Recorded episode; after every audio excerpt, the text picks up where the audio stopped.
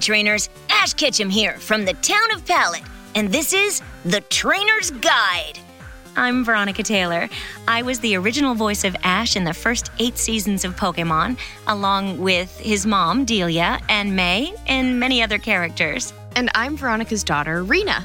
I was born at the end of the first season, so I guess you could say I was in the womb before I was in the room, voicing Centrin.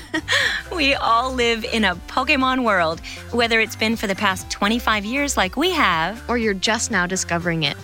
We've been lucky enough to travel around the world, meeting so many of you in this incredible community, hearing your stories of how the show impacted you. and inspired you to become the amazing people you are today. So we decided to go back to season one to where it all began. We'll revisit the episodes, share memories, Favorite scenes? and take a deeper dive into the many lessons learned, So grab your backpack your curiosity, and your sense of adventure. and join us on the journey that is the, Trainer's Guide. as we look back to forge a path forward together. Together. Oh, and don't forget to change your underwear.